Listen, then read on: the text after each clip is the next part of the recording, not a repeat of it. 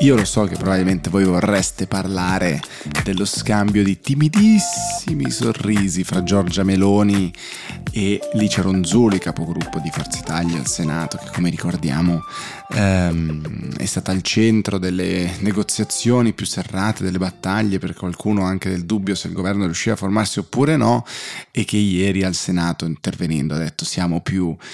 eh, unite di quanto non ci abbiano rappresentate divise, ma non lo faremo. Io so che voi eh, vorreste che parlassimo di Antonio Razzi, l'ex senatore Antonio Razzi, che dice che se lo mandiamo a parlare con Putin e Zelensky, lui prova a trovare una pace, ma non faremo neanche questo.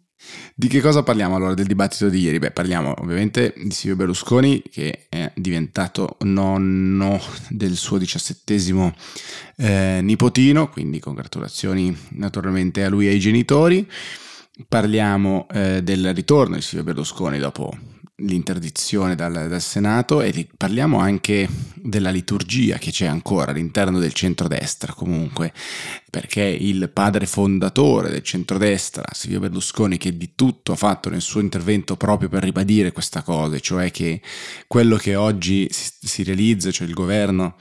guidato da Giorgia Meloni altro non è che la declinazione ulteriore di quello che lui ha creato eh, a partire dal 1994 e appunto la liturgia è il suo discorso ma anche nella processione, diciamo così, di tutti i eh, diversi diciamo, leader e esponenti del, dei partiti di maggioranza che lo vanno a salutare, eh, con la presidenza del Senato che lo omaggia dicendo bentornato presidente, eccetera. Quindi questo sicuramente è un aspetto che eh, ha caratterizzato la giornata di ieri, c'è stato lo scontro fra un ex magistrato oggi nelle file del Movimento 5 Stelle e Giulia Bongiorno che già si erano sfidati nei ruoli diciamo opposti nei processi di mafia.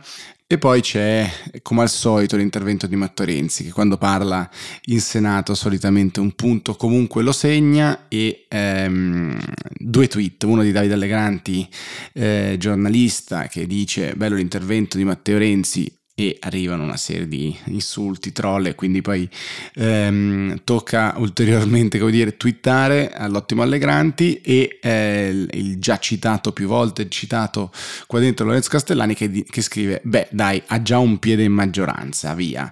perché questo? Beh, perché l'intervento di Matteo Renzi effettivamente è un intervento morbido parte dicendo non voteremo la fiducia a questo governo saremo fuori, saremo contro, saremo opposizione ma si rivolge più volte al PD dicendo facciamo due posizioni, questo non va bene. E quando eh, appunto dice stiamo, state attaccando questo governo sulle cose più sbagliate, dal merito, eh, eccetera, si levano voci contrarie dai banchi del PD e eh, Renzi attacca dicendo sì, no, ma voi attaccate ancora me come avete fatto in campagna elettorale anziché attaccare questa maggioranza, questo governo, ottimi risultati. E poi dice, eh, quando io parlo lei dovrebbe stare zitta, un senatore,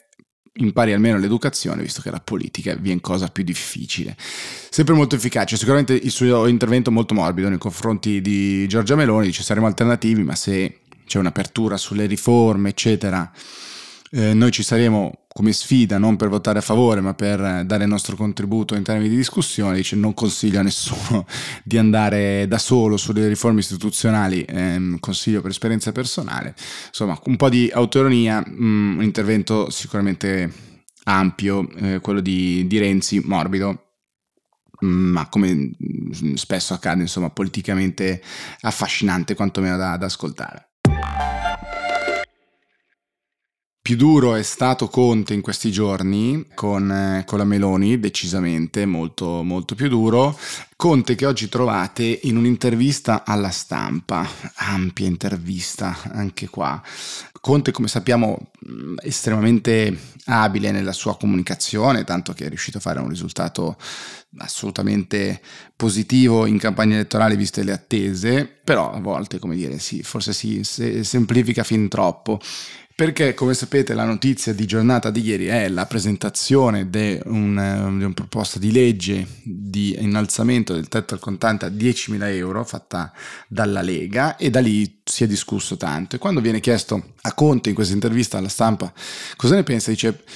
Penso che girare con valigette piene di contante non risponda alle necessità dei cittadini, ma corrisponde piuttosto alle tentazioni di corrotti ed evasori. E allora si comprende meglio il motto del governo che non è più disturbare chi ha voglia di fare, bensì non disturbare chi ha voglia di dedicarsi al malaffare. Non agevola commercianti e artigiani, secondo gli studi di Banca Italia favorisce l'evasione. Io sposo la logica degli economisti che teorizzano la spinta gentile. Ossimoro delicato. Che cosa significa? Che senza svantaggiare chi usa il contante dobbiamo alimentare l'uso della moneta elettronica, incentivando l'economia in chiaro e disincentivando quella in nero.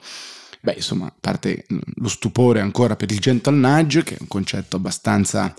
eh, noto, trito, eh, non trito ritrito, ma insomma sicuramente molto noto e più volte ehm, richiamato. Ci si è vinto anche dei premi Nobel con il Gentle Nudge. Ma non è la sola cosa che mi ha colpito, diciamo, della, dell'intervista di Conte alla stampa. Anche una risposta a una domanda piuttosto specifica, seppur diciamo non so quanto utile in termini di gradatoria. La domanda è: Meloni è la più atalantista dei 5 Stelle? Risposta: lo può dire soltanto chi confonde l'adesione alla Nato con una strategia contingente decisa in tutta fretta per questo conflitto. Rileggo. Lo può dire soltanto chi confonde l'adesione alla Nato con una strategia contingente decisa in tutta fretta per questo conflitto. Onestamente faccio fatica a comprendere eh, il, um, eh, il significato eh, di questa risposta, ma è un po' tutta l'intervista che va avanti e indietro, senza, diciamo, passando da una domanda all'altra senza grandi approfondimenti. Domanda successiva, la pace la vorrà anche la Meloni, non crede? Credo, senza girarci attorno, che il suo discorso confermi la vocazione guerrafondaia di Fratelli d'Italia, un partito che abbraccia convintamente e irresponsabilmente la prospettiva di una escalation militare. Questo, diciamo, eh, Conte oggi alla stampa, probabilmente in un contesto come quello che stiamo vivendo di vera guerra, darsi di guerra fondai reciprocamente è qualcosa che eh, meriterebbe forse maggior peso. Piccola nota di colore eh, ce la regala come sempre Luciano Capone che eh, sottolinea come l'onorevole Scotto eh, del Partito Democratico eh, abbia detto nel corso del, del, dibattito alla Camera, signor Presidente, la guerra civile terminò il 25 aprile del 1945 con la nascita della Repubblica, non faccia confusione con le date, giustamente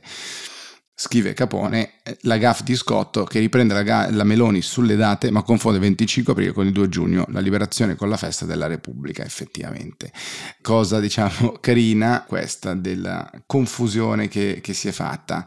Confusione che di certo non aiutano a risolvere, diciamo così, i giornali oggi, ma che è curioso leggere tutti insieme sul tema dell'aumento del tetto del contante. Se eh, li mettete tutti in fila dei giornali potete vedere una scala di colori come i pastelli, quelli in, quelle, in quegli astucci di metallo che qualcuno magari ricorda alle elementari o medie che usavamo, io adoravo metterli in scala cromatica, ebbene scala cromatica va dal Meloni la sfida sul contante dove gli effetti del tetto del contante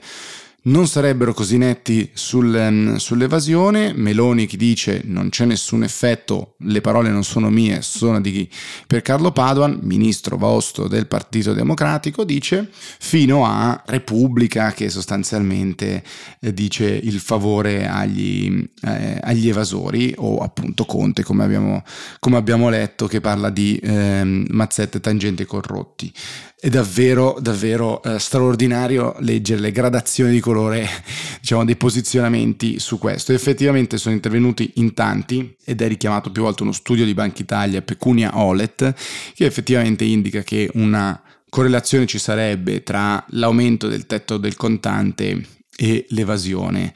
ehm, la giustificazione di chi vuole alzare il tetto al contante è sempre la stessa, cioè eh, il rilancio dei consumi. C'è maggiore possibilità e quindi eh, si consumerebbe di più. Il punto è come sono stati immessi quei denari a quel punto, perché se io ce li ho su un strumento di pagamento mh, mm, elettronico e sono completamente neutrali rispetto alla tecnologia, li, li userò eh, appunto userò un metodo tracciabile e digitale piuttosto che il contante che ha un costo naturalmente, che è occulto ma che esiste. Repubblica fa una pagina di raccolta delle storie circa il POS dove c'è un commerciante genovese che con orgoglio dice non ce l'ho, anzi ce l'ho ma non lo uso dal 2012 perché c'è un obbligo e non, non voglio quell'obbligo lì, c'è il racconto del bar che avrebbe perso il 60% di capacità di fare scontrini in un'ora a causa del POS e dei ritardi e ha dovuto assumere un altro cassiere eh, e quindi che ci, che ci, perde per questa cashless society, eh, mentre eh, a Milano eh, sembrerebbe che nessuno paga più con il contante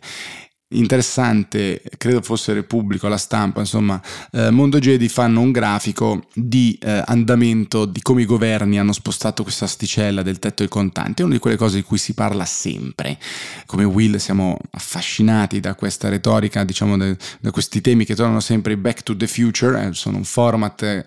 dedicato proprio perché continuamente ci si torna ed è difficilissimo che ci si torni sulla base di dati. C'è chi lo alza, chi lo abbassa, Renzi lo aveva alzato, per quello Piercarlo Paduan preso in contropiede disse appunto non è necessariamente un favore all'evasione, che sono le parole diciamo riprese poi da Giorgia Meloni, salvo poi nel 2019 dire quella scelta fu un errore, ma questo Giorgia Meloni non l'ha richiamato ieri insomma per contrastare chi eh, la criticava su questo innalzamento. Ad ogni modo, secondo molte ricostruzioni che troverete oggi sui giornali, la proposta di questi 10.000 euro sarebbe eccessiva, eh, secondo molti anche all'interno della maggioranza, a partire da Fratelli d'Italia, eh, sarebbe una proposta della Lega e quindi si dovrebbe atterrare intorno ai 3, ai 5 mila, ma anche qui non è che ci siano grandi idee. Chissà che questa possa essere la prima occasione di un dibattito un po' più data driven, non credo, ma volevo darci un po' di speranza in questo giovedì mattina. Ciao a tutti!